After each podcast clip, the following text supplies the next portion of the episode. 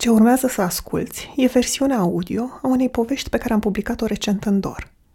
Aceste înregistrări sunt încă un experiment, așa că te rugăm să ne scrii despre experiența de ascultare. Ce putem îmbunătăți, ce putem schimba, ce putem adăuga.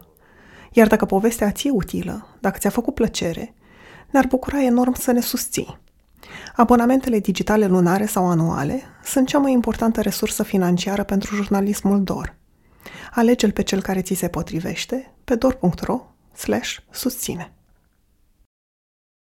Această poveste a fost publicată în septembrie 2020 pe dor.ro și în dor numărul 41.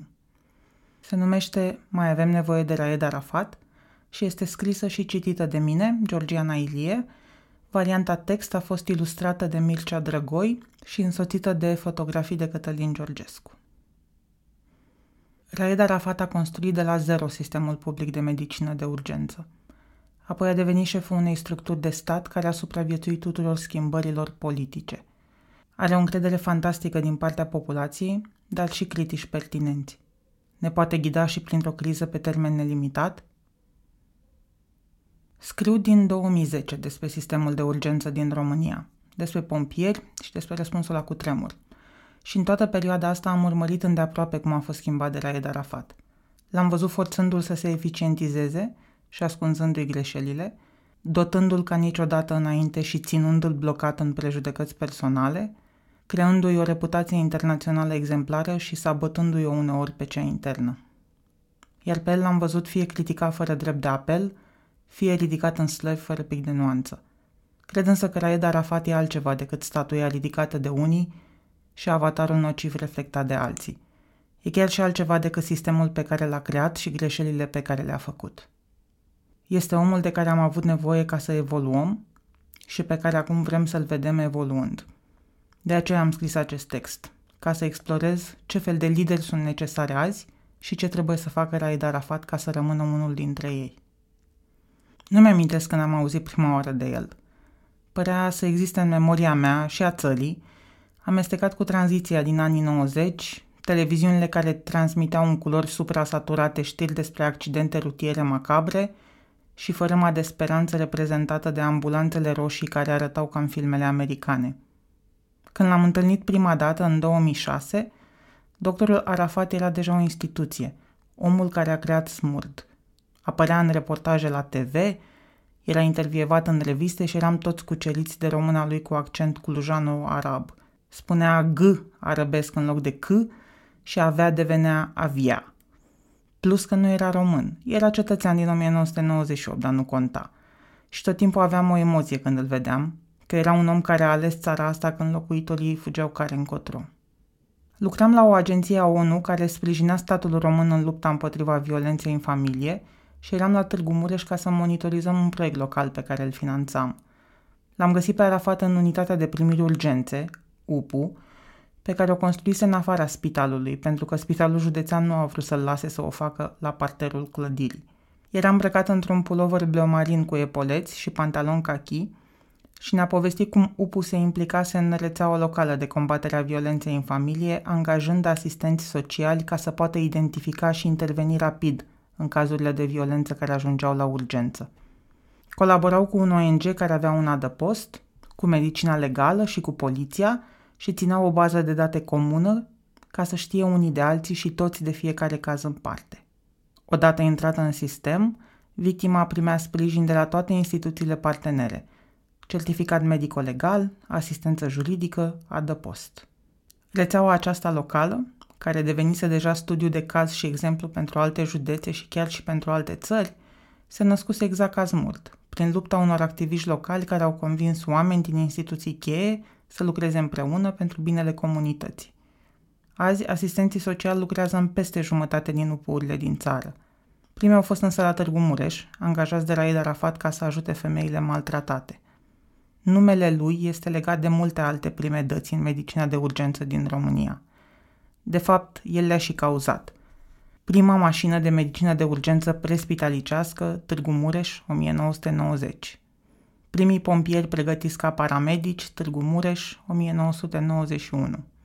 Prima sală de resuscitare în camera de gardă, Târgu Mureș, 1993. Prima unitate de primiri urgențe din România, Târgu Mureș, 1994. Primul dispecerat comun 112, Târgu Mureș, 2001. Primul elicopter Smurt, Târgu Mureș, 2004. Primul avion pentru medicina de urgență cumpărat din donații, București 2013. Prima structură de coordonare națională a serviciilor de urgență, adică Departamentul pentru Situații de Urgență 2014. Și altele, aproape invizibile între aceste borne mari, precum aducerea asistenților sociali într-o zonă de traumă sau aducerea pentru prima dată a unui interpret mimico-gestual în comunicările oficiale ale Guvernului României, acum, în pandemia de COVID-19. România, de la o țară care era potențial primitor de sprijin, e acum o țară care exportă sprijin în situații de urgență, spune Azarafat, în cel mai concis arc narrativ al schimbărilor pe care le-a determinat în ultimii 30 de ani. A fost și singurul funcționar public pentru care România au ieșit în stradă. În ianuarie 2012, în urma unei dispute publice cu președintele Traian Băsescu despre intenția guvernului de a liberaliza sistemul de urgență, despre care Arafat consideră că nu poate fi decât un serviciu public, și-a dat demisia. A doua zi, oamenii au ieșit în stradă și au cerut să revină. S-a întors după câteva zile, dar protestele au continuat aproape o lună și s-au încheiat cu demisia guvernului Boc. Acele șapte zile din ianuarie 2012 au fost singurele în care Arafat nu a făcut parte din guvern în ultimii 13 ani, indiferent de coaliția sau partidul politic aflate la guvernare. Mai întâi subsecretar de stat, ministru, secretar de stat la sănătate, apoi secretar de stat la interne și șeful DSU.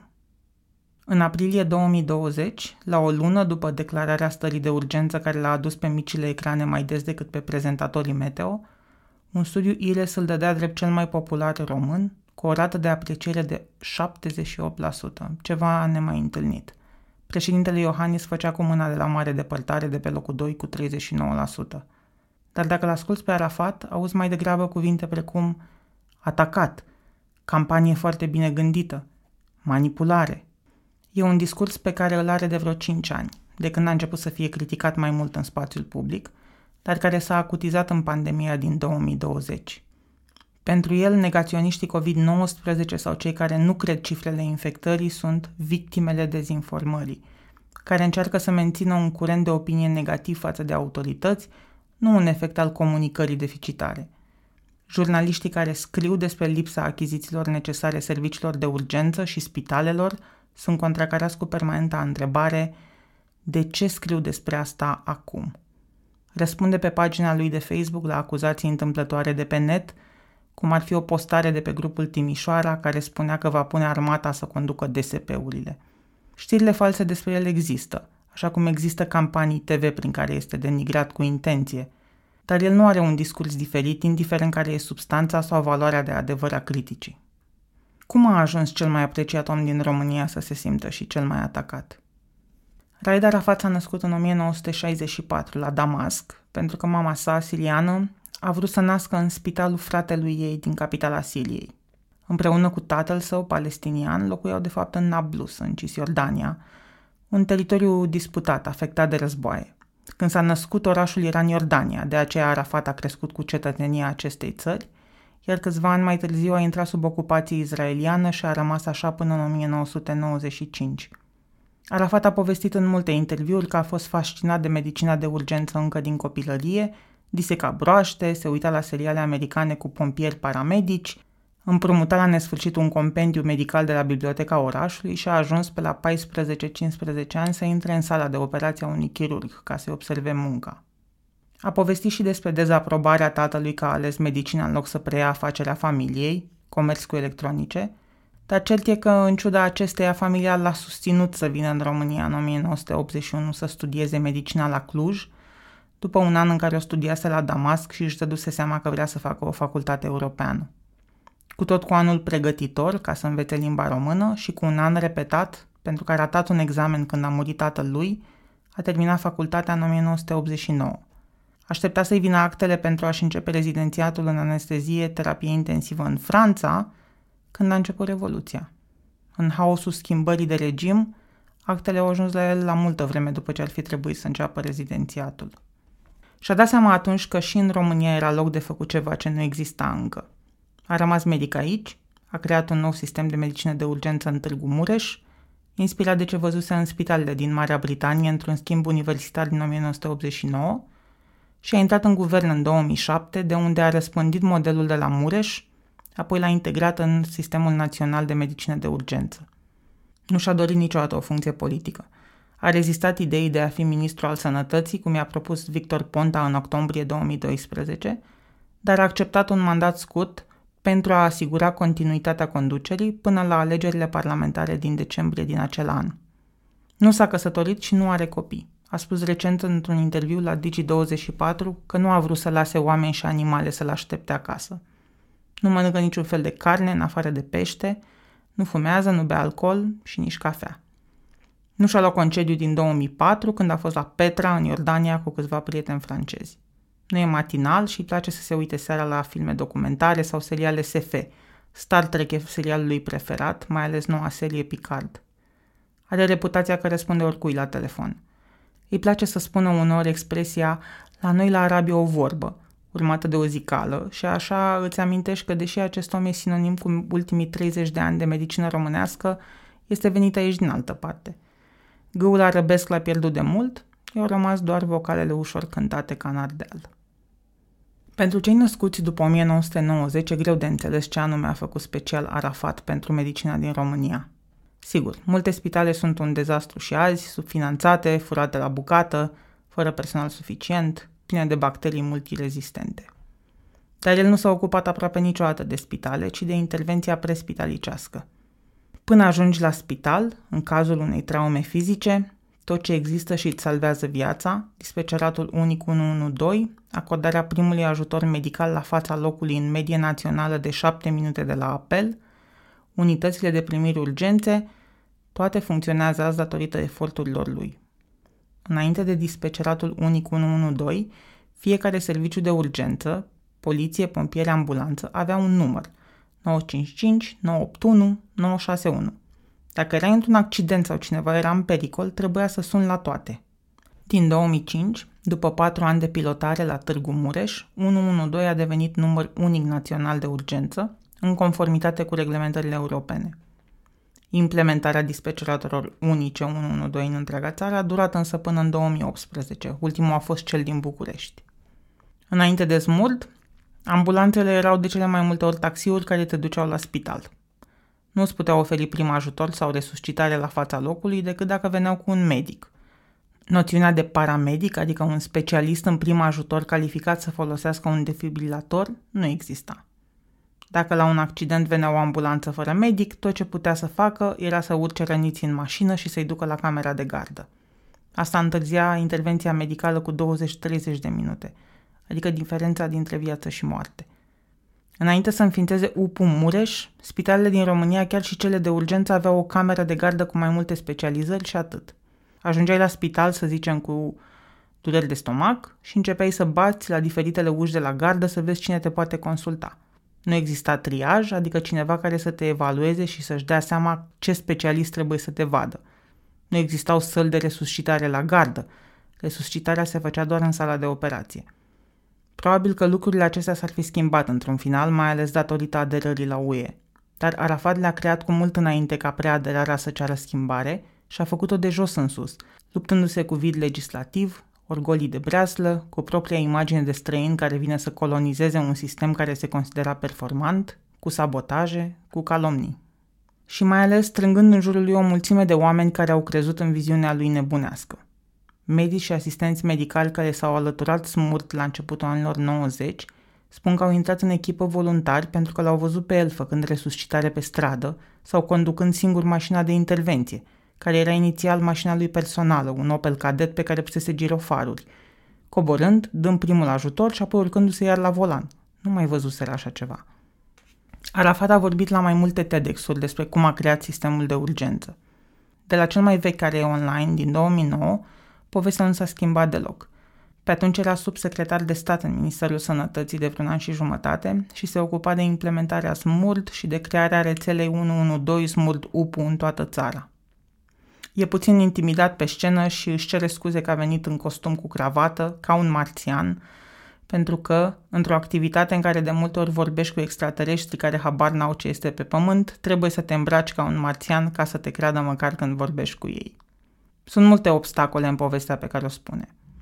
Refuzul medicilor de la Cluj de a-i permite să facă medicină de urgență prespitalicească. Refuzul spitalului de la Mureș de a-i permite să creeze upul la parterul clădirii. Refuzul ambulanței de a coopera refuzul Spitalului Județean de a cere autorizație pentru construirea unei clădiri modulare pentru acel UPU experimental. Neînțelegerea cu Crucea Roșie Română, cu care a vrut să extindă smurt și care nu-l lăsa să vorbească la TV fără acordul președintelui. Lipsa oricărui fond pentru îmbunătățiri. Blocarea achiziției unei ambulanțe cumpărate din donații de a Târgu Mureșeni pentru că nu mai aveau bani și pentru TVA-ul aferent. Și asta doar în primii ani de existență. Sunt și soluțiile pe care le-a găsit de fiecare dată un partener la Târgu Mureș, pe medicul Mircea Chiorean, care crease la intrarea în spital un punct de triaj primul din țară, așa că s-a mutat acolo. A convins niște medici scoțieni să-l ajute să facă o cameră de resuscitare în zona de gardă. Tot ei au făcut rost de clădirea modulară pentru UPU, adusă cu 18 tiruri din Scoția până în curtea spitalului. A trecut peste conducerea spitalului și a cerut unui cunoscut din Ministerul Sănătății să facă solicitarea de autorizație de construcție pentru UPU, pentru că Ministerul, fiind proprietarul Spitalului Județean, avea dreptul legal să facă asta. Și apoi a convins autoritățile locale să o accepte. Când nu s-a mai înțeles cu Crucea Roșie, a bătut la ușa Inspectoratului pentru Situații de Urgență, pe atunci Inspectoratul General al Corpului Pompierilor Militari, și l-a convins pe generalul Ionel Crăciun, care îl conducea, să-l lase să pregătească pompieri din Târgu Mureș ca paramedici. Când n-a mai avut bani pentru încă o mașină, a făcut strângere de fonduri din ușă în ușă. Când fiscul i-a cerut TVA-ul pentru mașina cumpărată din donații, l-a sunat pe prefectul de atunci, care i-a alocat-o pe jurista prefecturii pentru a da în judecată ANAF. Până la urmă n-a mai fost nevoie ca a aflat președintele Emil Constantinescu și i-a scutit printr-o ordonanță specială. Când te uiți acum la toate aceste soluții, le vezi într-un spectru larg între curaj, noroc, învârteală și trafic de influență. În estul sălbatic din anii tranziției însă, pare că era singurul mod de a face să se miște ceva. Cu ambulanța nu se înțelege nici azi, deși este în subordinea lui. Ei îl acuză că obține mai multe fonduri pentru smurd, el zice că i-a ridicat și le-a crescut standardele și nivelul echipamentelor. Într-un TEDx mai recent, din 2019, observațiile și concluziile poveștii sunt puțin mai ascuțite – Vorbitorul și-a pierdut din timiditate, nici n-a mai venit în costum, ci într-una dintre cămășile lui cadrilate, peste care a pus un pulover bleu marin. Zece ani mai târziu e într-un loc în care se poate îmbrăca fix cum vrea, pentru că nu mai depinde de bunăvoința unor oameni în costum. Acum e el unul dintre cei de care depind alții. La finalul prezentării, care e în engleză, vorbește despre comentariile primite pe Facebook, unele foarte urâte, dar cele mai multe pozitive. Așa e lumea. Nu trebuie să aștepți recunoaștere – Trebuie doar să fim mulțumiți că facem ce trebuie. Apoi, dacă oamenii apreciază, foarte bine. Dacă nu, important e să fim noi convinși că am făcut bine.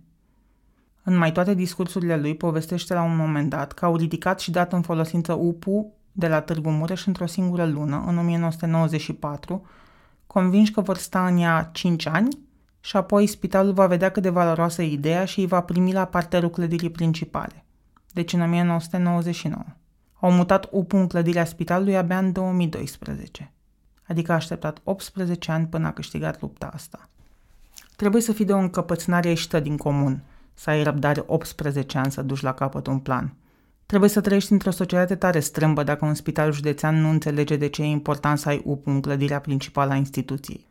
Trebuie să lupți cu mult mai mult decât lipsa fondurilor, a personalului sau a legislației ca să faci să se întâmple ceva în sistemul public de sănătate cu mentalitatea oamenilor și cu orgolile lor, pentru care nu există nicio rețetă în afară de răbdare și încercare continuă. Trebuie să fii mereu în gardă, în fight mode, pentru fiecare mică victorie.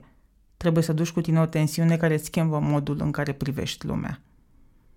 La începutul lui august, rememorând accidentul de la Mihăilești din 2004, în care 18 pompieri, jurnaliști și localnici au murit în urma exploziei unui camion încărcat cu azotat de amoniu, aceeași substanță care în 4 august 2020 a provocat la Beirut o explozie cu peste 200 de morți, o activistă dintr-un ONG civic bucureștean scria pe Facebook că mulți dintre cei responsabili de accident sunt în continuare în funcții publice și că n-au plătit.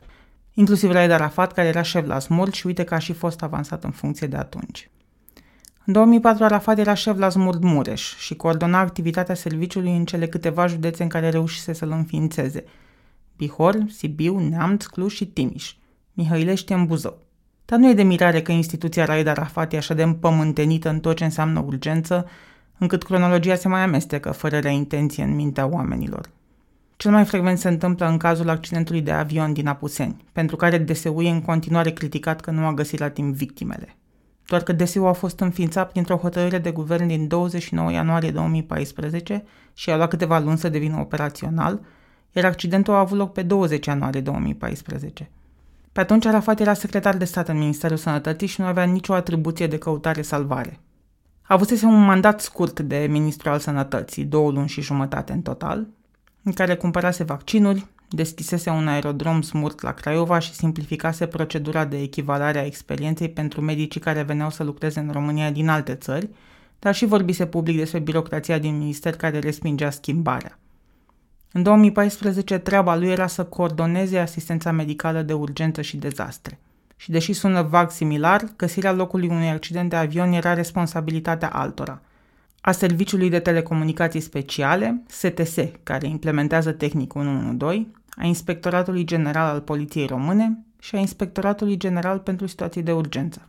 Motivele pentru care nu au reușit localizarea s-au dovedit conform mai multor rapoarte de specialitate, atât de raportare neconformă a accidentului, legislație defectuoasă și neaplicare a legii existente, cât și tehnice, pentru că baliza avionului nu a funcționat bine și zona era inaccesibilă, un versant muntos împădurit în iarnă. Eșecul din Apuseni în care au murit comandantul Adrian Iovan și studenta la medicină militară Aura Ion, care făceau parte dintr-un echipaj care mergea să preleveze organe de la un pacient din Oradea, a accelerat înființarea Departamentului pentru Situații de Urgență sub coordonarea lui Arafat.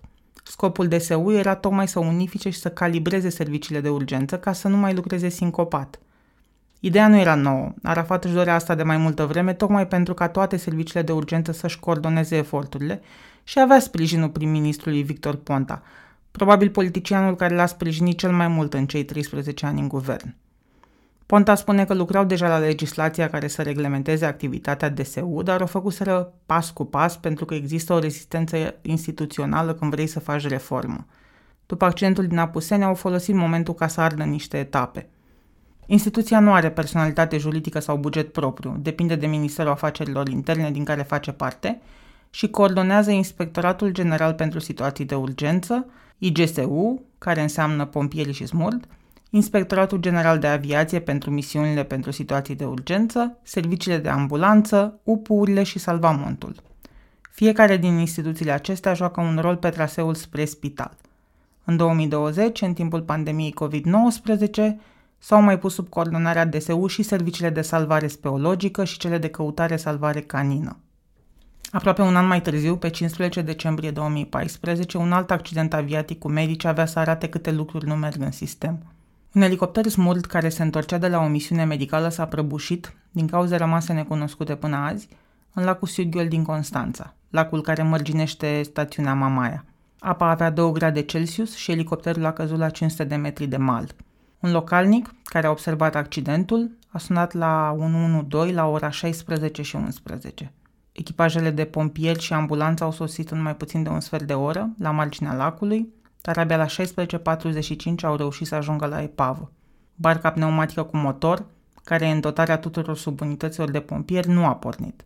Așa că pompierii au vâslit peste 20 de minute până la epavă, în timp ce din alte zone ale lacului au pornit spre același loc nave rapide de pescuit și de agrement.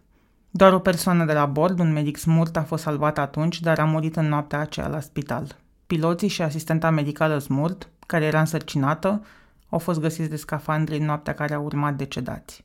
Au mai fost și alte lucruri. La TV s-a dat o înregistrare în care pare că pasagerii au strigat după ajutor la vreo 10 minute de la prăbușire, care a fost infirmată de Arafat, că nu aveau cum să aibă puterea să strige după 10 minute la 2 grade, a spus el, și că de la distanța aceea nu se puteau auzi strigătele însă parțial confirmată de procurorul general, că de la distanța aceea se puteau auzi strigătele, nu neapărat că înregistrarea era reală. S-a vorbit că mașinile de intervenție au ajuns inițial în altă parte, că nu știau să folosească generatorul ca să lumineze spațiul de intervenție, că nu au cerut ajutor Agenției Române de Salvare a Vieții Omenești pe Mare, o altă instituție guvernamentală. Ce a rămas în conștiința publică a fost imaginea unei brambureli neprofesioniste.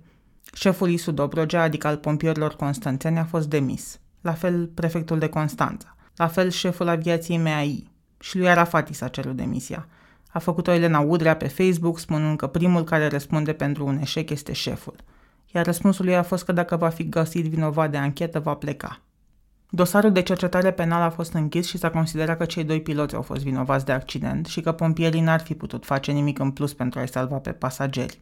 Rămâne după cazul Sudghiol întrebarea dacă e corect să-l considerăm responsabil, pentru că sistemul pe care îl preluase în urmă cu mai puțin de un an nu funcționa la standardele pe care le așteptăm.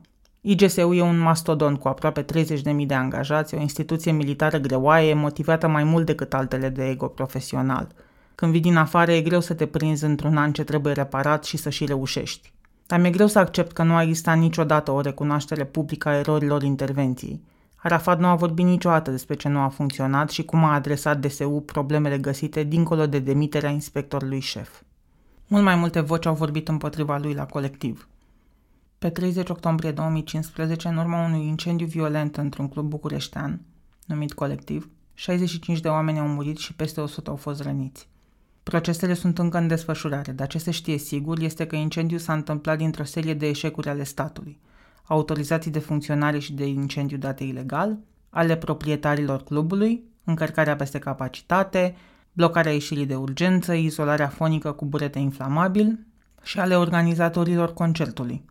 Artificiile care au provocat focul nu erau pentru interior. Când toate lucrurile acestea au ieșit la iveală, corupția din Departamentul de Autorizare al ISU București și cea din Primăria Sector 4 fiind printre cele mai evidente de la început, peste 100.000 de oameni au protestat în marile orașe din țară și în diaspora timp de șapte zile și au cerut demisii. Conducerea ISU București a fost demisă, primarul sectorului 4, Cristian Popescu Piedone, și-a dat demisia, câteva zile mai târziu a căzut guvernul Ponta și România a avut apoi timp de un an un guvern tehnocrat condus de Dacian Cioloș. Dar ce s-a întâmplat cu răniții imediat după incendiu a marcat prima ruptură semnificativă din povestea de dragoste a românilor cu Raed Arafat. În noaptea incendiului au murit 27 de oameni. 26 în club, unul imediat ce a ajuns la spital. Restul până la 64 au murit în zilele și lunile următoare, ultimul pe 14 martie 2016, în spitale românești și străine, unde au început să fie transferați la presiunea familiilor și a societății civile – cel de-al 65-lea s-a sinucis câțiva ani mai târziu. Inițial, ministrul sănătății de atunci, socialdemocratul Nicolae Bănicioiu, a spus chiar în noaptea incendiului că spitalele fac față din toate punctele de vedere și al resurselor și a doua zi la conferința de presă de la guvern că toate medicamentele au fost asigurate. Nu a activat mecanismul european de protecție civilă care ar fi garantat acces imediat la specialiști, echipamente sau consumabile. În același timp, în mesaje private către ONG-uri, medici de la spitalele de urgență în care erau internate victimele cereau ajutor. Sânge, pansamente, grefe de piele, medicamente, unguente, consumabile, saltele antiescare, mâncare. În spitale, de fapt, nu era nimic. Aveam în București pentru mari arși doar 11 paturi și o clinică în țiplă în curtea spitalului de urgență Floreasca, care nu avea autorizație de funcționare – iar Arafat a stat lângă Bănicioiu când a repetat minciuna cu avem de toate și nu l-a contrazis niciodată. S-a ocupat de transferurile către spitale din alte țări, uneori personal, și s-a disculpat des. Cu timpul, părinții tinerilor morți la colectiv vor înțelege că nu puteam face mai mult. S-a certat, vorbind necaracteristic de agresiv, cu o activistă care cerea socoteală pentru lipsurile din spitale și a plecat dintr-o emisiune TVR în care a fost întrebat de ce nu-și dă demisia – nu, nu, am zis-o și altă dată. Nu, vreți să demisionez? Trebuie să-mi spuneți și trebuie să mă faceți să simt că într-adevăr am greșit ca să demisionez. Nu am greșit într-o intervenție care se face ca oriunde. Vă aduc o mie de oameni din afară să vă spună că nu am greșit. Oana Gheorghiu, activista cu care s-a certat, are multe să-i reproșeze de atunci. Împreună cu Carmen Uscatu, pusese în 2012 bazele Asociației Dăruiește Viață, o inițiativă nu foarte diferită de ce a făcut Arafat în 1990 când a creat SMURD. O grefă în sistemul public de sănătate pentru a construi acolo unde lipsește și pentru a atrage comunitatea în jurul serviciilor publice. Dăruiește Viață construiește acum un spital de oncopediatrie în curtea Spitalului Marie Curie din București, cu ajutorul a 350.000 de donatori – o inițiativă pe care o face împreună cu autoritățile, dar păstrând managementul operațional al construcției la asociație. La colectiv, când încă nu construia spitalul, ci strângea bani pentru achiziții de echipamente și renovări pentru spitale și ajuta pacienți care nu puteau fi tratați în România să ajungă la clinici străine, dăruiește viața a intrat direct în miezul celor mai mari probleme care au urmat incendiului. Lipsa echipamentelor și a consumabilelor, lipsa informațiilor pentru familii și pacienți, lipsa de transparență a deciziilor medicale care se luau pentru supraviețuitori. Gheorghiu și Uscatu au fost foarte vocale pe Facebook despre situația reală din spitale și după plecarea primilor răniți în străinătate despre teribilele diagnostice de infecții nozocomiale. Au fost invitate la o dezbatere organizată de Frontline Club cu Raed Arafat și câțiva jurnaliști pe 11 noiembrie la 13 zile după incendiu. Arafat a stat cele două ore și jumătate cât a durat discuția, deși mai mult pe telefon, pentru că se ocupa de coordonarea zborurilor internaționale cu răniți și a intrat foarte puțin în dialog cu ceilalți. S-a răstit că nu e lăsat să vorbească, Gheorghiu, tensionat, îl întrerupea într-adevăr de câte ori îl auzea că deturnează discuția, s-a plâns că românii în loc să fie uniți se acuză reciproc și a susținut în mod repetat că nu s-a greșit nici la intervenție, nici la gestionarea bolnavilor la nivelul spitalelor. S-a greșit din partea celor care arată cu degetul și că e fals că nu există consumabile în spitale pentru că s-au trimis echipamente și materiale spitalelor care nu au avut. A amenințat că pleacă și că are colegi care nu vor să mai conducă intervenții de teama acuzațiilor publice. Și-a pierdut cumpătul de tot când a fost întrebat despre rănitul care a fost trimis la un spital din Viena, deși familiei s-a spus că merge la Bruxelles. Da, s-a întâmplat. De ce? l-a întrebat jurnalista Ana Poenariu de la Rise Project. Pentru că s-a întâmplat, poftim. Așa, s-a greșit, care e problema? S-a greșit, s-a recunoscut greșeala, mi-am cerut scuze de la familie, se întâmplă. Gheorghiu spune și azi că multe lucruri au mers prost la intervenție, de la faptul că au fost refuzate ambulanțele private care s-au oferit să ajute, în timp ce mulți răniți au ajuns la spitale pe cont propriu, cu mașinile personale sau cu taxiuri, ceea ce a dus la o reacție în lanț în sistemul de urgență recunoscută și de DSU, căci unele spitale au fost copleșite de numărul de oameni ajunși la UPU. Apoi, lipsa de coordonare a mutărilor între spitale. Și, chiar dacă spitalele țin de Ministerul Sănătății și Arafat nu poate face ceva să ne îmbunătățească, el știa, spune Gheorghiu, care e realitatea din ele. Ce m-a șocat a fost că Arafat știa ce nu poate sistemul de sănătate și a stat și a asigurat că avem de toate. În acele zile, ca să combată acuzațiile de condiții improprii în spitale, DSO a publicat pe Facebook două interviuri cu medii străini veniți să evalueze răniții pentru transfer – care spuneau că în România condițiile din spitale sunt exemplare și că nu s-ar fi putut face mai mult pentru ei. În anul următor, anchetele făcute de jurnaliștii Cătălin Tolontan, Mirela Neag și Răzvan Luțac de la Gazeta Sporturilor, GSP, au arătat că dezastrul din sistemul de sănătate mergea dincolo de lipsa echipamentelor. Biocidele erau deseori falsificate, ceea ce făcea să înflorească infecțiile nosocomiale multirezistente la antibiotice, ca acelea cu care au ajuns să fie diagnosticați și răniții de la colectiv, și care într-un final au contribuit la moartea unora dintre ei. În documentarul colectiv, în care regizorul Alexandru Nana urmărește ancheta echipei GSP timp de un an, îl vedem și pe ministrul sănătății din guvernul tehnocrat, Vlad Voiculescu, descoperind scandalul nosocomialelor în același timp cu restul românilor. Voiculescu, azi candidat al alianței USR plus PNL la postul de viceprimar al capitalei, venea la minister în 2016 fix dintr-un rol de activist care se luptase să-i ducă la spitale mai bune pe răniți de la colectiv. Drama acestor oameni nu era deloc străină și totuși îl poți vedea în documentar cât de copleșit este când îi se dezvoluie amploarea dezastrului. Practic nu există laboratoare capabile să testeze biocidele, pe piață sunt biocide neconforme cu normele UE, unii răniți au fost așa de prost îngrijiți încât au avut cu viermi și alții au murit din cauza nozocomialelor deși aveau răni care le-ar fi permis supraviețuirea. Când anchetele arată corupția din marile spitale bucureștene, spune că tot ce în ministerul ăsta e putred, 90% e complet depășit, dacă nu e și corupt și total demotivat. Voiculescu nu a vrut să vorbească acum pentru că e în campanie electorală. Pentru Carmen Uscatu, vina lui Arafat de atunci e foarte clară.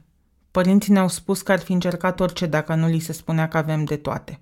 Pare că Arafat s-a folosit de încrederea pe care o aveau oamenii în el și în 2014 un sondaj îl credita cu 68% încredere, mai mult decât pe orice alt român, ca să apere sistemul cu care până atunci se luptase el însuși. În martie 2016, Corpul de Control al primului ministru Dacian Cioloș a făcut public un raport de evaluare a intervenției de la colectiv. În cele 84 de pagini care analizează toate etapele intervenției, DSU și ISU București sunt evaluate ca având deficiențe, iar SMORT și SABIF, adică Ambulanța București Ilfov, primesc calificativul corespunzător. DSU a răspuns public cu două documente, un punct de vedere la raportul Corpului de Control, 143 de pagini, și un altul numit Lecții învățate, 17 pagini. Raportul Corpului de Control nu e prea grozav, nu în sensul că este rău DSU, ci în acela că e făcut de oameni fără expertiză în intervenții de urgență, care interpretează ce au văzut, folosesc în unele locuri ca dovezi știri neconfirmate și nu explică judecățile de valoare. Dar arată și lucruri grave, cu dovezi. Că există mari concordanțe între datele oferite de DSU, Direcția de Sănătate Publică și Institutul Național de Sănătate Publică, privind numărul de echipaje la intervenție, numărul de victime internate, numărul de decedați pe spital, numărul de transferuri, numărul de infecții nozocomiale identificate la răniți. Că nu toate structurile de intervenție au știut că s-a activat planul roșu, un protocol pentru cazuri cu victime multiple. Că nu s-a ținut cont de numărul foarte mare de apeluri la 112 și au fost trimise prea puține echipaje. Că răniții au fost coși pe brațe sau pe paleți, nu pe tărgi. Că au fost lăsați să intervină civili. Că au fost refuzate ambulanțele private, deși erau de la companii care aveau contract cu casa de asigurări că nu a fost activat mecanismul european. Toate acestea sunt lucruri din curtea DSU. Punctul de vedere al DSU, documentul de două ori mai lung decât raportul, este echivalentul instituțional al unui dis între vlogări adolescenți. Sunt ignorate mare parte din lucrurile din paragraful anterior și sunt demontate toate greșelile din cel dinaintea lui. DSU acuză raportorii că mint și că nu au vorbit cu Arafat cum scriu un preambul cere explicații și exemple despre ce este o intervenție medie, pentru că intervenția lor a fost calificată ca fiind submedie, iar la acuzația că locurile de la UPU erau pline, există acest răspuns pasiv-agresiv. Informația despre faptul că pacienții gravi nu rămân în unitățile de primiri urgențe, ci sunt internați după stabilizare în secție de specialitate ale spitalului respectiv, în funcție de specificul patologiei, este o informație cunoscută chiar și de o largă categorie de nespecialiști. Practic, DSU a respins complet raportul corpului de control și și-a făcut propria evaluare a intervenției, cele 17 pagini de lecții învățate. Este un raport tehnic și detaliat. Vorbește despre ce frecvențe radio s-au folosit la intervenție, despre lipsa adresei corecte a clubului în baza de date ISU, despre nevoia de dispecerat unic pentru toate serviciile de urgență, abia în 2018 a fost pus în funcțiune cel din București, despre greșeala dispeceratului ISU de a nu trimite numărul necesar de echipaje, despre lipsa unor parteneriate cu ONG-uri care să stabilească în avans modul de colaborare în situații de urgență, despre faptul că victimele s-au autoevacuat, ceea ce a dus la supra-solicitarea unor UPU, despre faptul că spitalele de urgență nu au fost anunțate că vin aproape 200 de răniți spre ele. Adică chiar mai multe lucruri decât a identificat raportul corpului de control – plus că fiecare problemă identificată are și posibile soluții sau măsuri deja luate.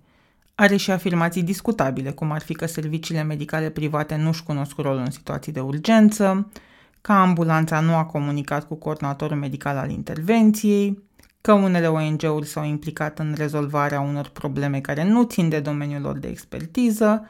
Printre rânduri vezi aici atitudinea DSU și a lui Arafat în special față de medicina de urgență privată, față de ambulanță și, desigur, față de ONG-urile critice. Nu știu câți oameni au citit acest raport tehnic, care e o înșiruire de tabele cu coduri de culoare pentru gravitatea fiecărui aspect identificat. Nici nu a fost reflectat în presă. La TV s-a vorbit mai mult de conflictul cu raportul corpului de control, așa că analiza și admiterea greșelilor nu a ajuns la prea multă lume. Chiar și în limbajul lui aseptic, care cosmetizează drama din spatele acestor fapte, se vede că există o preocupare reală pentru îmbunătățirea sistemului. Multe dintre lucrurile promise în document de către DSU s-au întâmplat. Dispeceratul unic, parteneriate cu ONG-uri, multe măsuri tehnice și legislative, spre deosebire de deficiențele din curtea Ministerului Sănătății, unde nu s-au schimbat prea multe. Numărul de paturi pentru mari arși a crescut în 5 ani de la 11 la 23, tot insuficient pentru țara europeană cu cei mai mulți arși anual, iar spitalele în continuare subraportează infecțiile nozocomiale.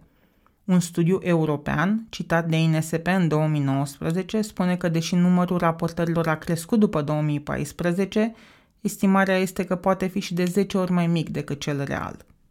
În ochii publicului a rămas îndoială și nemulțumire. Chiar dacă nu Arafat a spus avem de toate, oamenii așa își amintesc. Și impresia asta se hrănește an de an la comemorarea incendiului. În 2019, ziarul Libertatea, unde lucrează acum echipa Atolontan Neagluțac, a făcut publică o filmare de la intervenție care nu a fost predată de pompieri anchetatorilor. Ascunsă, spun jurnaliștii. Necerută, spune Isu. Sunt 20 de minute greu de privit, chiar dacă rănile și cadavrele sunt blurate. Nu are timestamp, așa că nu știi când s-au întâmplat exact lucrurile pe care le vezi, dar în mare îți poți da seama că ești la puțin timp după incendiu. Civili scot răniți pe brațe, oamenii în șoc se plimbă de colo-colo cu răni îngrozitoare, unii pompieri stau apatici, complet echipați, lângă grămada de cadavre de la intrare. Vezi oameni care se tânguiesc pe jos și pe care nu-i bagă nimeni în seamă. Mai târziu, oficialii, Arafat, ministrul de interne Gabriel Oprea, ministrul sănătății Nicolae Bănicioiu, generalul de armată Din Nezir și alții, stau împreună și vorbesc la telefoane. Într-o sală de lângă club s-a improvizat o morgă în care morții sunt acoperiți cu folie de supraviețuire. Știu din articolele pe care le-am scris de-a lungul anilor că intervențiile la incendii nu arată ca în filmele americane, că există timp morți, că se face recunoașterea spațiului înainte de a se da ordinul de intrare, că nimeni nu e de capul lui. Știu că pompierii care au ajuns prime acolo, mulți la 35-40 de ani, aveau copii de vârsta unora dintre victime și că au fost afectați emoțional de ce au văzut. Știu că a fost un dezastru de o complexitate fără precedent și că greșelile erau inevitabile. Și totuși, Văzând acea filmare, mi s-a părut și mai necinstită afirmația lui Arafat din 2015 că nu s-a greșit la intervenție. Lecțiile învățate din raportul cu tabele ignoră lipsa de empatie, lipsa de inițiativă personală, lipsa de grijă pentru cel care se tânguiește la picioarele tale. Și nu văd cum poți să reformezi un sistem de urgență și mai departe sistemul medical din care face parte, uitându-te doar la proceduri și echipamente și ignorând comportamentul uman. Cioloș, proaspăt prim-ministru la final de 2015, l-a păstrat în funcție pe Arafat, pentru că el a creat această structură de intervenție rapidă. După ce a văzut filmările în 2019 însă, a spus că s-a simțit mințit de Isu, care nu a predat imaginile și că și-a pierdut încrederea în capacitatea lui Arafat de a conduce DSU. Cele două creații instituționale ale lui Raed Arafat sunt greu de explicat. Smurd e un serviciu public fără personalitate juridică, integrat inspectoratelor pentru situații de urgență, în care lucrează oameni plătiți de IGSU, Ministerul Sănătății și Aviația Militară din MAI. Este un serviciu unic ca organizare și e atât de greu de explicat încât și azi, după 30 de ani, sunt oameni care cred că este fie un serviciu privat contractat de stat, firma lui Arafat, fie că este o fundație, pentru că există și Fundația pentru Smurt, al cărei președinte este Arafat, care strânge fonduri pentru dotarea Smurt. DSU este celălalt unicorn din statul românesc. Misiunea lui este să reformeze medicina de urgență și intervenția la dezastre la nivel național și rolul lui este să coordoneze instituțiile cu atribuții în urgență. Nu are nici el personalitate juridică și relația de coordonare-subordonare a instituțiilor din zona de intervenție la urgență este insuficient de clar definită în ordonanța de înființare. Nu e nimic ciudat în acest sistem, spune Arafat, pentru că e similar sistemului din Marea Britanie și SUA în zona UPU și de cel prespitalicesc din Franța și Germania. Ponta spune că a avut intenția să transforme DSU într-un minister care să aibă personalitate juridică și buget propriu, dar ideea de ministru sună prea aproape de politică și Arafat nu a vrut niciodată o funcție politică. Avantajul DSU este că nefiind îngrădit de multe regulamente, precum instituțiile militare, cum e IGSU, poate să fie mai flexibilă în modul în care lucrează cu societatea. Și Arafat s-a ținut de cuvânt după colectiv și a deschis DSU către alți oameni care pot să ajute, radioamatori, antrenori de câini de căutare-salvare, programatori, ingineri structuriști. În special în zona de reziliență la cutremur pe care am documentat-o în 2017 și pe care am urmărit-o după publicarea articolului Cutremur în orașul vulnerabil, aproape toate organizațiile lucrează acum cu DSU – cei implicați în răspuns la dezastre au participat la cele două exerciții naționale de simulare a cutremurului, seism 2018 și 2019. Radioamatorii și câinii utilitari au fost la intervenții reale din țară și din străinătate, parte din misiunea României. Iar cei din urmă au putut să-și ateste câinii la ISU și așa a crescut numărul de câini de căutare-salvare de la 20 la 30. Vlad Popescu, de la Clubul Câinilor Utilitari, a făcut parte din misiunea României în Albania din noiembrie 2019. A mers cu un coleg și doi câini și a contribuit la găsirea mai multor victime în clădirile dărâmate de un cutremur de suprafață. Popescu spune că Arafat a fost cel care a insistat să fie inclus în misiunea militară și s-a simțit onorat de încrederea lui. Popescu e un tip dintr-o bucată, un ONG învățat să lupte pentru resurse și îl admiră pe Arafat pentru că e prima autoritate care le-a validat munca cu câinii. I-a plăcut că a pus întrebări să înțeleagă, că vede de la înălțime și că le-a dat ocazia să arate ce știu. Apoi a făcut asta la întoarcerea după șase zile de intervenție. Noi am venit cu două avioane. A venit echipa de pompieri cu primul și noi am venit cu un avion mai târziu, cu echipamentele, căci câinii trebuia băgați la echipamente.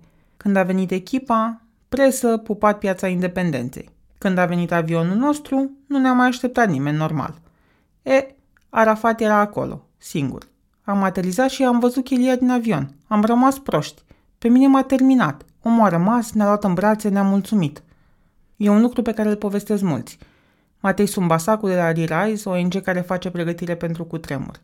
Eram într-un birou la DSU să vorbim despre parteneriat și a deschis ușa și a venit să ne strângă mâna și asta mi s-a părut super wow.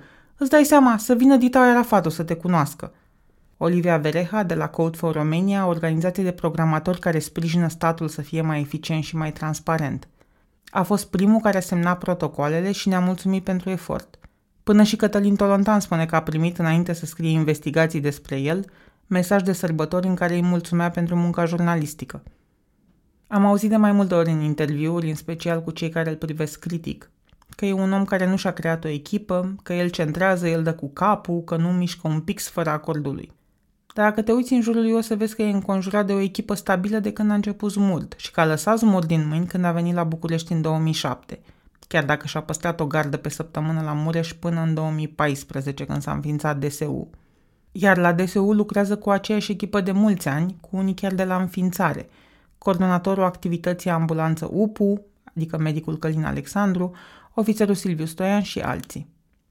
Vereha, care a avut ocazia să lucreze cu multe instituții ale statului, spune că DSU e un loc în care conexiunea dintre oameni și conducere e mai profundă. E o organizație verticală, dar e mai ușoară comunicarea între niveluri și de aceea mi s-a părut mereu că sunt mai eficienți decât alții. Când scriam despre cutremur, am încercat timp de trei luni să-l intervievez pe Arafat.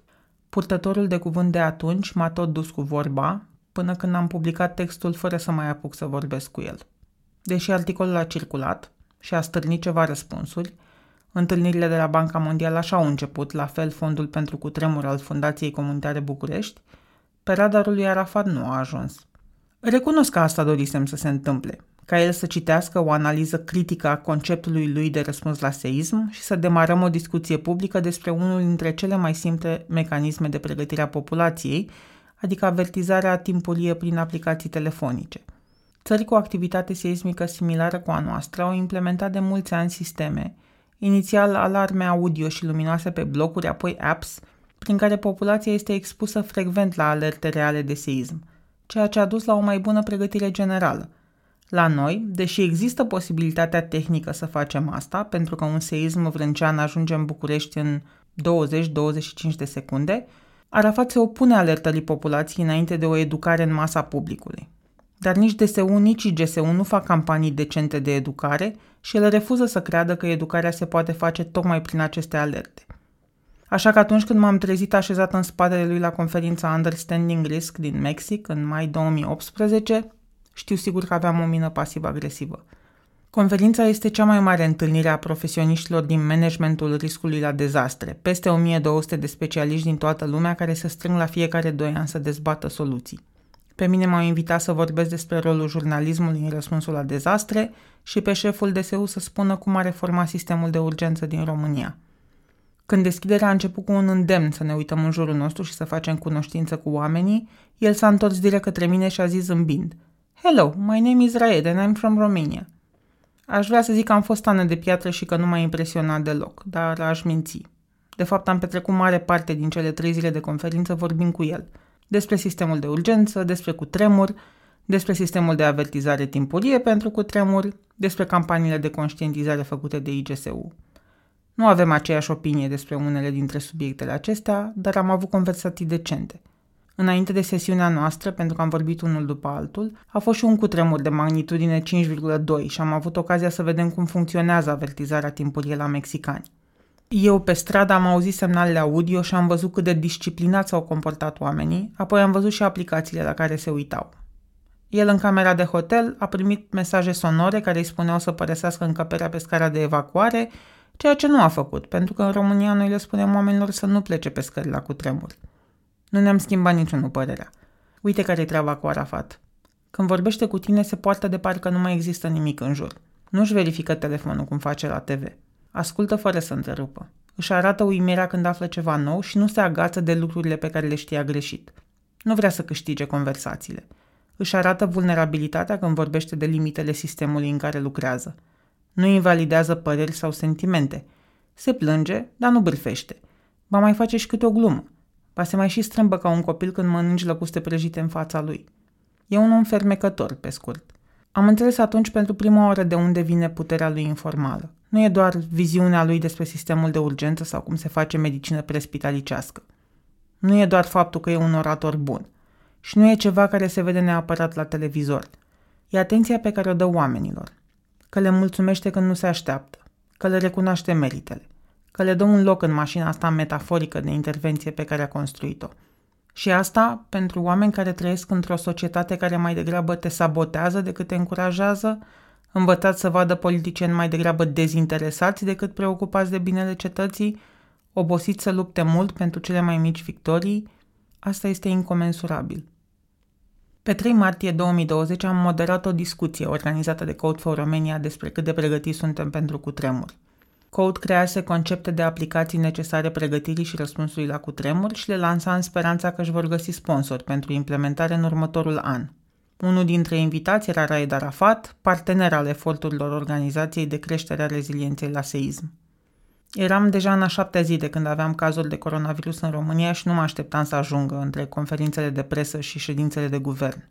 Dar a venit, împreună cu câțiva ofițeri superiori de la IGSU, a vorbit despre progresele făcute în domeniul pregătirii la seism, despre ce mai trebuie făcut și a mulțumit societății civile pentru sprijin. Săptămâna următoare lumea a implodat și Arafat a devenit alături de ministrii sănătății și afacerilor interne omul la care ne uitam în fiecare seară să ne dea ora exactă în pandemia de coronavirus. Ca șef al DSU a devenit comandantul acțiunii legate de răspunsul la COVID-19 și responsabil de stocurile de urgență medicală – Face parte din Comitetul Național pentru Situații de Urgență, condus de premierul Ludovic Orban, și e reprezentantul grupului de comunicare strategică, un organism format din reprezentanți ai mai multor instituții implicate în răspunsul la pandemie, din care nu știm de fapt cine altcineva face parte pentru că nu s-a comunicat niciodată, care transmite printr-o singură voce informațiile oficiale. Sub conducerea lor, România a mers pe o abordare restrictivă, pe 16 martie s-a declarat starea de urgență pentru prima dată după Revoluție. Scopul ei a fost în principal să împiedice libera circulație a cetățenilor pentru a preveni răspândirea necontrolată a virusului. S-au închis școlile, la fel toate tipurile de servicii care implicau grupuri de oameni în spații închise, adică restaurante, cinematografe, evenimente, moluri, dar nu și magazine alimentare sau de electronice. Au fost plafonate prețurile la alimente de bază și utilități, S-au anunțat măsuri de sprijinire a afacerilor afectate și a oamenilor la risc să-și pierdă locul de muncă. Cel mai important pentru populație a fost interzicerea părăsirii locuinței fără hârtii doveditoare, de la angajator în special, sub amenințarea amenzii. Persoanele peste 65 de ani, considerate la risc mai mare, au fost consemnate la domiciliu și au avut voie să iasă la cumpărături doar într-un interval orar prestabilit. La conferința de presă a Ministerului de Interne de pe 16 martie, urmărită de 1,1 milioane de oameni doar pe Facebook, un ministru robotic a citit de pe o foaie măsurile ordonanței militare, fără să ridice ochii deloc, urmat de un secretar de stat MAI în uniformă militară, care a făcut cam același lucru. Când a venit rândul lui Arafat, s-a schimbat puțin tonul. Chiar dacă a citit tot felul de măsuri privind relocarea medicilor rezidenți, a ridicat des privirea și a explicat ce înseamnă – Aveam atunci în total 217 cazuri de COVID-19. Comparativ cu celelalte state europene, România nu a luat nici cele mai restrictive, nici cele mai laxe măsuri. Suedia n-a închis nici restaurante, Ungaria și-a închis și granițele, Spania a închis copiii în casă mai mult de o lună. Expertul în politici publice de sănătate Vlad Mixici, care a lucrat în guvernul tehnocrat și înainte a fost jurnalist și a scris un profil al lui Arafat în 2011, spune că incertitudinea inerentă cu care se lucrează în politicile de sănătate este cel mai evident în astfel de situații de criză. Când a debutat pandemia, nu a fost timp pentru diminuarea incertitudinilor și, mai important, crede el, a fost să iei decizii fără să eziți, ceea ce a văzut la Arafat. Dacă măsurile au fost bune sau nu, nu putem ști încă, pentru că, metodologic vorbind, șase luni e un timp foarte scurt. Și ce au făcut concret a fost să limiteze circulația și să împiedice oamenii să se adune în grupuri mari, să pună conducere militară în unele spitale în care contaminarea a scăpat de sub control, să creeze alternative pentru spitalele existente, spitale de infecțioase și altele, municipale și orășenești, au fost transformate în spitale exclusiv COVID. S-au ridicat spitale de campanie și a fost relocat personal medical, să înceapă să achiziționeze echipamente necesare tratamentului protecție pentru cadrele medicale, medicamente, ventilatoare. La 10 zile de la declararea stării de urgență, ministrul sănătății Victor Costache, un chirurg cardiovascular venit din sistemul privat, și-a dat demisia și a fost înlocuit cu secretarul de stat Nelu Tătaru, un chirurg venit din sistemul public. Libertatea a scris că demisia lui Costache a fost din cauza unui conflict cu Arafat, pentru că ministrul nu era de acord cu transformarea unor spații publice, Romexpo, Arena Națională, alte stadioane din țară, în centre medicale COVID și Arafat l-ar fi convins pe primul ministru că e o măsură bună luată și de alte țări. Tătarul părea alegerea bună să-l înlocuiască pe Costache, chiar și în ochii publicului, pentru că apărea peste tot în focarele de infecție și l-auzeai vorbind mai des, mai natural și mai hotărât decât pe Costache. Când Costache apărea îmbrăcat în combinezon de protecție într-un birou din minister, pentru un interviu la Digi24, tătarul ieșea din spitale COVID – când Costache declara că COVID-19 nu este o boală foarte complicată, tătarul vorbea ferm despre măsuri și, în general, apărea mult mai mult alături de Arafat la conferințele de presă zilnice, în care informau despre evoluția pandemiei. Cei doi nu au avut niciodată opinii publice divergente și au mers împreună în Senat să susțină modificările legislative care să le permită carantinarea localităților și a persoanelor. Arafat s-a ocupat de achizițiile de echipamente pentru spitale. Nu el direct, dar, sub semnătura lui de comandant al intervenției, IGSU și Oficiul Național pentru Achiziții Centralizate, ONAC, au cumpărat consumabile pentru spitale și ventilatoare. Din cauza penuriei de pe piața internațională, pentru că toate țările aveau nevoie de același lucru în același timp, achizițiile s-au făcut prin încredițare directă, fără a urma procedurile standard de achiziții care ar fi durat mult mai mult timp, ceea ce a dus desigur și la abuzuri.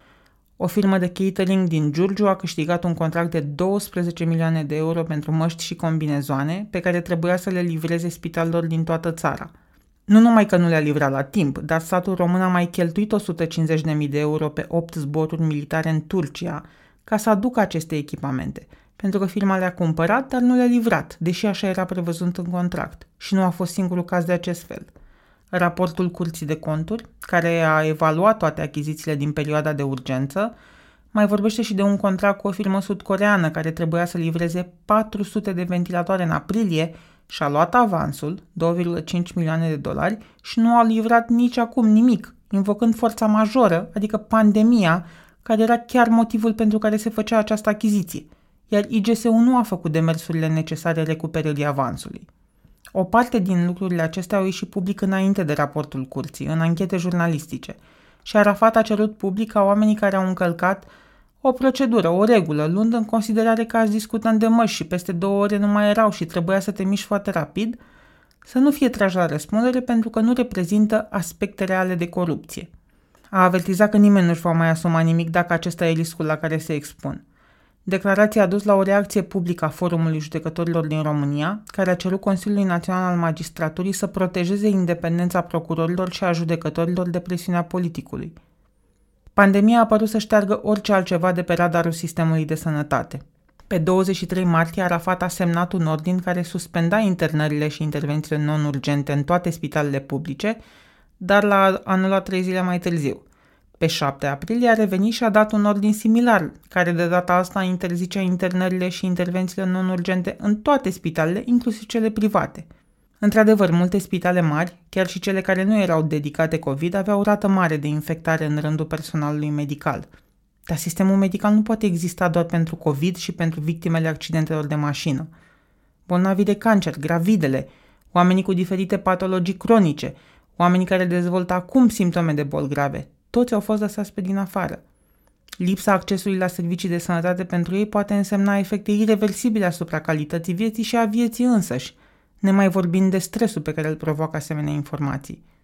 La protestele asociațiilor de medici și pacienți, ordinul a fost nuanțat și s-a precizat că accesul la tratament se face de la caz la caz, la decizia medicului curant.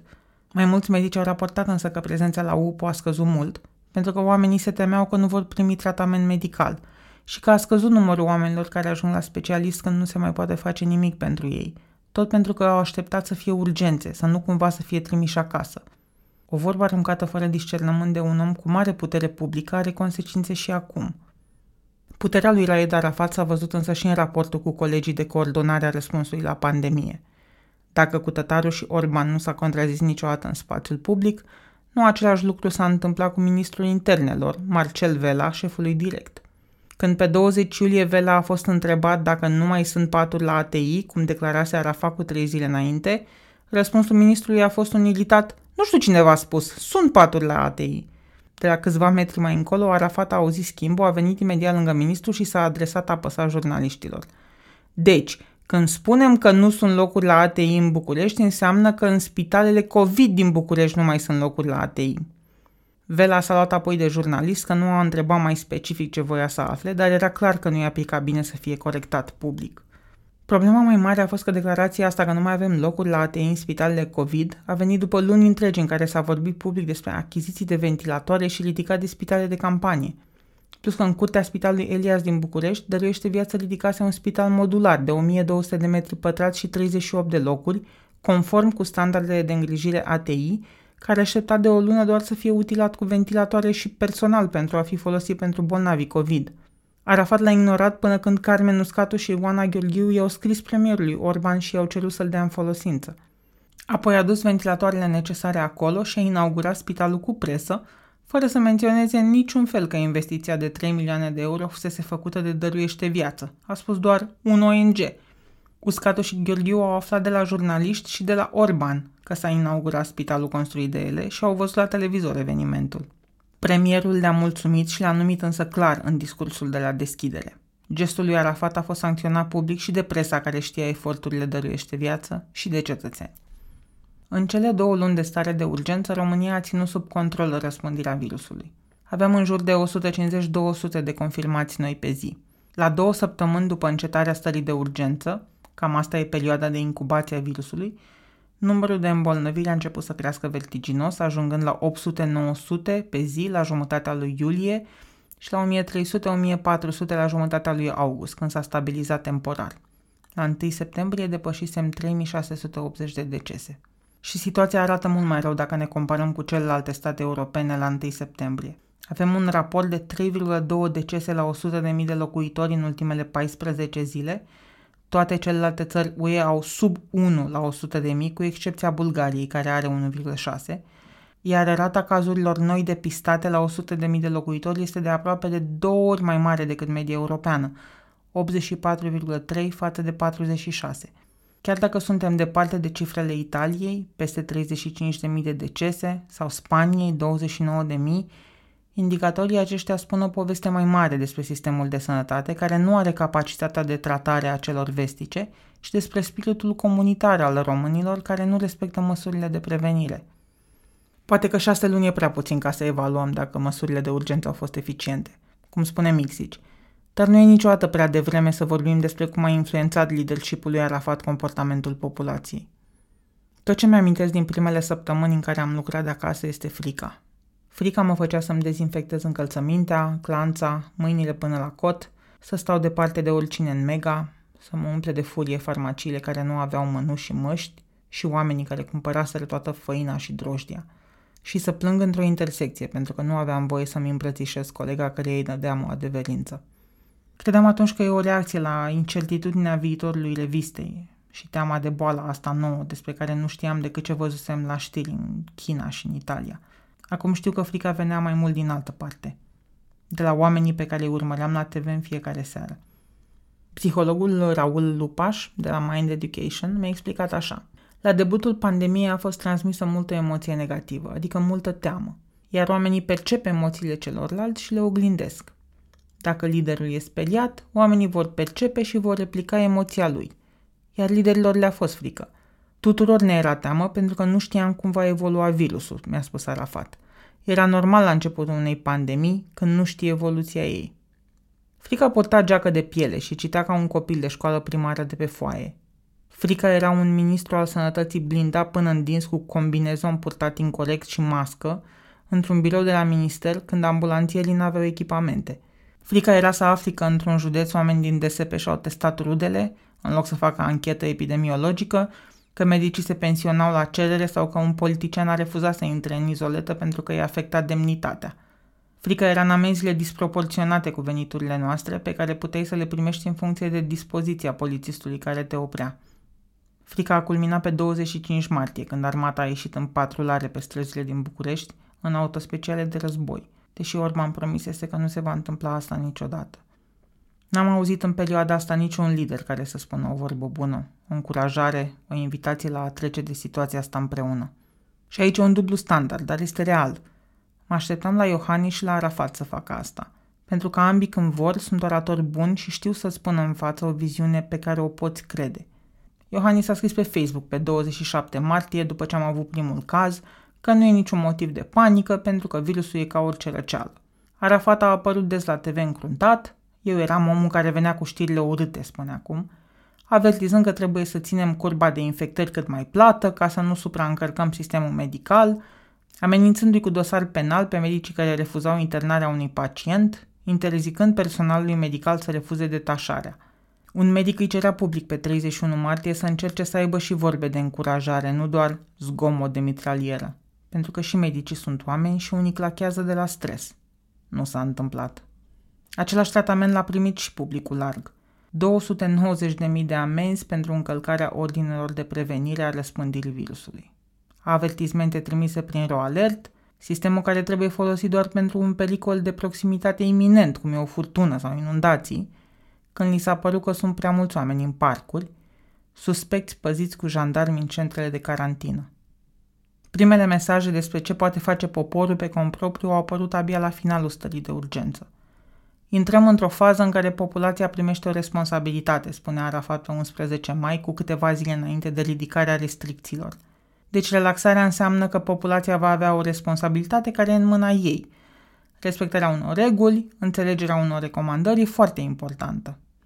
Pentru Adrian Stanciu, decan asociat la Maastricht School of Management România și consultant pentru lideri de business, Cauzalitatea dintre restricțiile din starea de urgență și comportamentul românilor după ridicarea lor e destul de transparentă.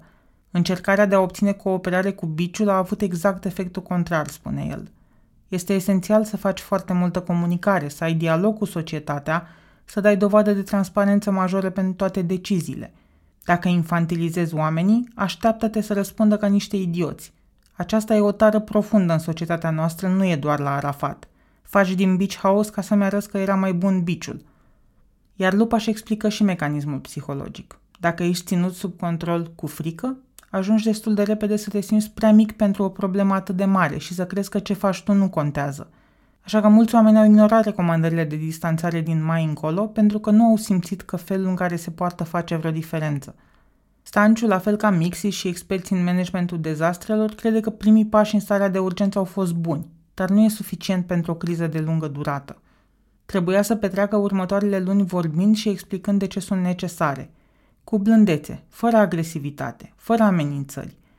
Treaba lui Arafat era să genereze un curent de opinie care să susțină binele comun. Treaba lui ca lider e să facă țara să se disciplineze singură. Dacă îl întrebe pe Arafat, asta s-a întâmplat. La început noi am acționat într-un fel și încrederea a fost sus, dar acest lucru se erodează pe parcurs pentru că și comunicarea devine redundantă, spune el. Pentru el, problema vine de la cei care vin în fiecare zi cu o nouă minciună. Conspiraționiștii, antivacciniștii, extremiștii, o gamă nouă de personaje cu care te confrunți. Aceștia, plus lipsa de înțelepciune la nivelul legislativului și a puterii judecătorești, care i-a lăsat fără instrumente legale de amendare și carantinare. Mixici spune că, în mod normal, comunicatorul principal într-o astfel de situație nu este omul care coordonează medicina de urgență, ci ci directorii de DSP-uri, Ministrul Sănătății și directorul Direcției de Asistență Medicală din Minister. Într-o criză, e important ca lumea din sistem să răspundă unitar, iar la noi disciplina nu există decât în medicina de urgență, care e parțial militarizată. Doar acolo există complianță la recomandări. Așa că sistemul a însărcinat pe Arafat să facă ce nu pot face cei responsabili. Și mulți spun că a făcut maximum pe care l-a putut cu ce a avut. Așadar, în Arafat avem teoretic un lider pe care nu ar trebui să-l tragem la răspundere că nu a făcut suficient, pentru că nu era treaba lui să facă asta. Da, responsabilitatea era la Orban, la Vela, la Tătaru, la Iohannis, oameni pe care i-am ales formal să ne reprezinte și să ne conducă. Dar faptul că oamenii l-au investit pe Arafat cu o încredere nemaipomenită de 78% ar trebui să preceadă orice putere formală, pentru că de la el așteptam toți o salvare din frică.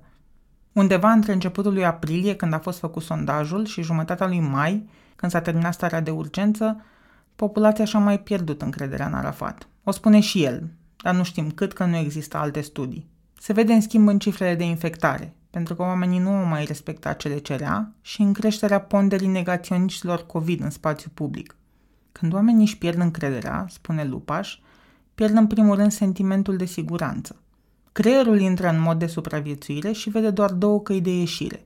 Fugă, cum ar fi plec din țara asta, sau luptă. Adică critici, ceartă, negare. Încep să caute certitudini pentru că certitudinea scade din neliniște și le dă sentiment de control, chiar dacă el e fals. Și nu mai cooperează. Deci nu se vor mai conforma unor cereri pe care nu le cred. Iar leadership înseamnă să ai rezultate cu cererile și proiectele tale. Nu poți să zici, eu le-am zis ce să facă, ei n-au făcut, deci nu e vina mea, spune Stanciu. Dacă n-ai obținut ce trebuie, nu ți-ai făcut treaba. În lanțul trofic al încrederii, mi se pare că Arafat, un om pe care sistemul l-a făcut să vadă în orice o luptă pentru supraviețuire, a dat mai departe către populație același instinct, în loc să-și folosească capitalul de încredere pentru a construi un raport mai bun între oameni și stat. Arafat vorbește mult despre oamenii care îl critică și îl atacă. O făcea și în Mexic, dar acum pare să fie singurul lucru la care se gândește în afară de muncă. Dacă subiectul nu este strategia de dezvoltare a DSU, adică noi elicoptere de căutare-salvare, nave de stingere, simulatoare de zbor, la care lucrează toată instituția zilele acestea, ajunge repede la un discurs despre conspirații și detractori. Vorbește despre character assassination, adică un efort deliberat și susținut de a discredita reputația sau credibilitatea unei persoane, a citit legislație internațională despre calomnie și insultă, vrea ca lumea să nu se mai uite la televiziunile care fabrică fake news. Spune că scopul lor e să-l oprească, dar nu vor reuși. Amestecă calomniile cu criticile și nu pare să vadă o diferență între un demers de jurnalism de investigație și postările unui avocat de pe Facebook care îl acuză de dictatură militară. Trebuie să fii robot să nu te simți afectat, spune azi. Orice om normal este afectat când se spun atâtea minciuni. Plângerile lui despre calomnii nu sunt neîntemeiate. Dacă citești mai încolo de titluri, chiar și în publicații respectabile. Îi se scot frecvent din context vorbele și li se dă o nuanță belicoasă sau arogantă. Cel mai la îndemână exemplu e din Newsweek, care a pus titlul Arafat spune că libertatea nu e mai importantă decât viața, unei știri în care afli de fapt că a spus la Digi24 că protestatarul care a susținut că libertatea e mai importantă decât viața poate spune asta doar în numele lui, nu și în numele altora. Și mai ales dacă dai seara pe România TV. În ultima lună, postul a rulat aproape zilnic burtiere pe care a anunțat dezvăluiri incredibile despre Raed Arafat, urmate de un talk show găzduit de Victor Ciutacu. Pe 2 septembrie, de exemplu, titrau Cum se folosea Arafat de premier și de președinte, Arafat dosar bombă la DNA și ce îi promitea Arafat blondei audiată în dosar. La ora anunțată au dat niște informații de la sursele noastre din DNA că Arafat urmează să fie audiat pentru achizițiile găsite neconforme de raportul Curții de Conturi. Amestecul de lucruri reale, adică raportul, și felul în care erau spuse, făcea să pară că spun lucruri noi, iminente – fabricau emoție și furie și invitații își plângeau de milă reciproc pentru că au crezut în el, de parcă tocmai fusese condamnat definitiv pentru corupție. L-au și sunat în mod repetat și el le-a respins apelul. Spune că nu se uită la post, însă că în momentul în care începe câte o astfel de emisiune, oamenii trimit poze cu ce văd pe ecran. Unii revoltați, alții ca să lirite, așa că știe ce se discută. Ciutacu și România TV nu sunt singurii care îl contestă acuzându-l de fapte penale – Cei mai mulți sunt și asociați cu interese politice sau comerciale și n-au nicio problemă în a prezenta zvonuri sau speculații ca adevăruri. Traian Băsescu, avocatul Gheorghe Piperea, cel care consideră măsurile anticovid dictatură militară, Cosmin Gușă, Mălin Bot, activiști antivaccin sau profumați în spații publice, mai nou stilista cu multe opinii Dana Budean. Puțini dintre contestatarii de mai sus pot fi percepuți ca obiectiv sau având altceva decât o agenda ascunsă. Cătălin Tolontan și echipa de la Libertate l-au criticat pe Arafat în starea de urgență pentru lipsa de transparență, pentru acumularea de funcții, pentru că a intervenit să anuleze o licitație de echipamente pentru pompieri în valoare de 600 de milioane de euro, pentru că a cerut clemență pentru posibilele erori de la achizițiile pandemice, chiar și pentru că e prea defensiv când e acuzat. Echipa de la Libertatea operează într-o paradigmă de bună credință a jurnaliștilor de investigație care vor să pună în spațiul public informații la care nu au avut întotdeauna acces la prima mână, dar despre care au suficientă documentare și confirmări cât să le considere veridice. E o practică protejată și de CEDO au publicat, înainte ca ele să fie făcute publice de autorități, drafturi de proiecte legislative care introduceau restricții de circulație sau au spus că Arafat a pus într-o ordonanță militară măsura de suprimare a site-urilor cu fake news. Asta îi vulnerabilizează profesional, dar o fac pentru că vor să protejeze interesul public. Iar funcționarii, dacă operează cu bani publici, trebuie să accepte convenția asta, pentru că publicul are dreptul să chestioneze felul în care se iau decizii la nivelul statului. Arafat nu o acceptă și răspunde des la acuzațiile lor. Nu le răspunde la telefon de câțiva ani, dar pentru a demonta articolele găsește timp să scrie pe Facebook sau să posteze un video în care le numește demersul jurnalistic o insinuare și acuzații nefondate, precum cel mai recent despre acuzația că ar fi oprit abuziv o licitație pentru echipamente IGSU.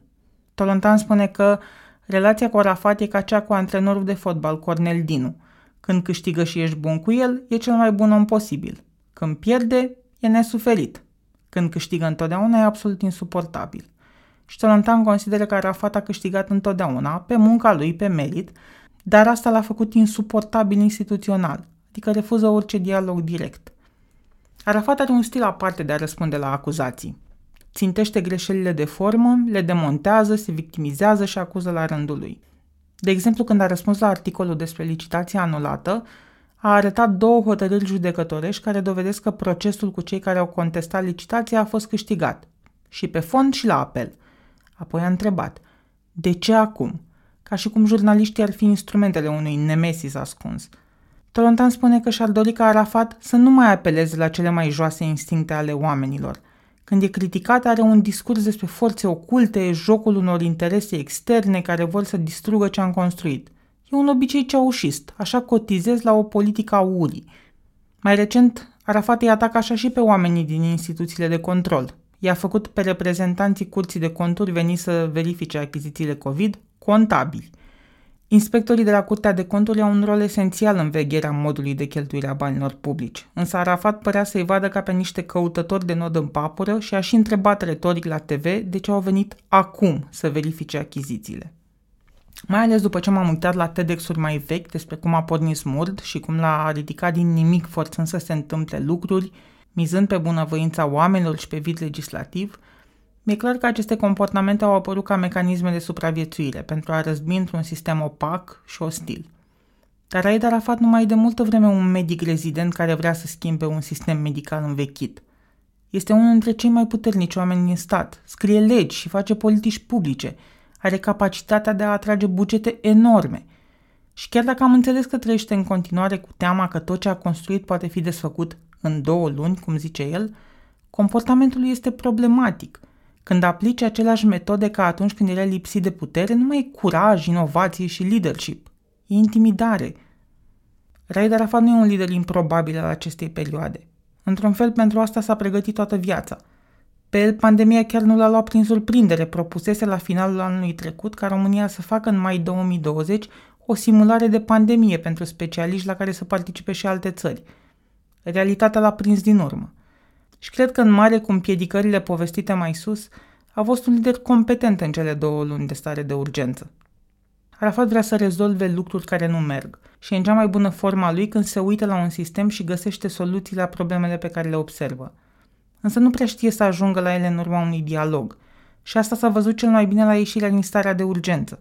Câtă vreme a putut să dea și să implementeze ordine stricte care au rezolvat problema răspândirii infecției pe termen scurt, a fost eficient. Când restricțiile s-au ridicat, mesajele lui nu au mai funcționat. Pentru că el vrea ca lumea să facă ce spune, să înțeleagă fără prea multe detalii și să se conformeze – Privește simplist neînțelegerea populației și conspirațiile despre pandemie și în loc să explice, amenință. Cea mai recentă amenințare a lui, preluată fără discernământ de presă, este că dacă se umplu spitalele, medicii va trebui să aleagă cine trăiește și cine moare de COVID. Ce efect are asta dacă nu pierderea și mai acută a încrederii? Daniel David spunea în Psihologia poporului român, monografia din 2015 care a făcut primul profil psihologic modern al românilor, că trăim într-un moment în care se confruntă o România trecutului, depășită, cu una a viitorului, aspirațională. Prima se bazează pe structuri sociale închise care supun individul colectivității, autoritarism, frică de incertitudine și control comportamental prin pedepse sau emoții negative. A doua, orientată spre Occident, e formată din comunități solidare care valorifică potențialul fiecărui membru, e condusă democratic, vede în incertitudine oportunități și influențează comportamentul social prin recompense sau emoții pozitive. Ele există în același timp, dar momentan România trecutului e la conducere și cea a viitorului încearcă să schimbe statul quo. Probabil că lucrurile acestea nu au fost niciodată mai vizibile ca acum. Mi-ar plăcea să spun că și eu sunt mai mult din România viitorului decât din cea a trecutului, dar în ultimii ani am descoperit că tot ce făceam în posturi de lider era să copiez modelele de exprimare a puterii pe care le-am întâlnit în familia mea, în școală și în primele joburi. Adică autoritate, intransigență, emoții negative, rezistență la critică, victimizare. Deși știam cât rău îmi făcuseră mie, cât de lipsită de putere și autonomie mă simțisem când fusesem tratat așa, nu vedeam că fac la fel și nici nu știam cum să fac altfel – când a început să se ridice vălul de pe ochi, mi se părea că mi se cer lucruri imposibile, să schimb cine sunt. Dar tot ce-mi cerea România viitorului era să-i tratez pe ceilalți așa cum vreau să fiu tratată eu. Asta îi cerem și lui Arafat. A criticat, a deranjat, a condus cu mână de fier, a ținut cu dinții de principii, a ars poduri și a fost recompensat pentru asta cu îndeplinirea visului, unul de care beneficiază zilnic mii de români, dar și cu funcții și puterea să facă alte visuri realitate – dar el se vede în continuare ca un outsider. Schimbarea de paradigmă din capul lui nu s-a produs încă, pentru că nu și-a acceptat puterea, dar mai ales nu și-a acceptat responsabilitatea care vine cu ea. Aș vrea să văd că înțelege unde a greșit când a condus doar prin ordine și frică și aș vrea să repare asta, să înceapă un dialog cu oamenii care au încredere în el.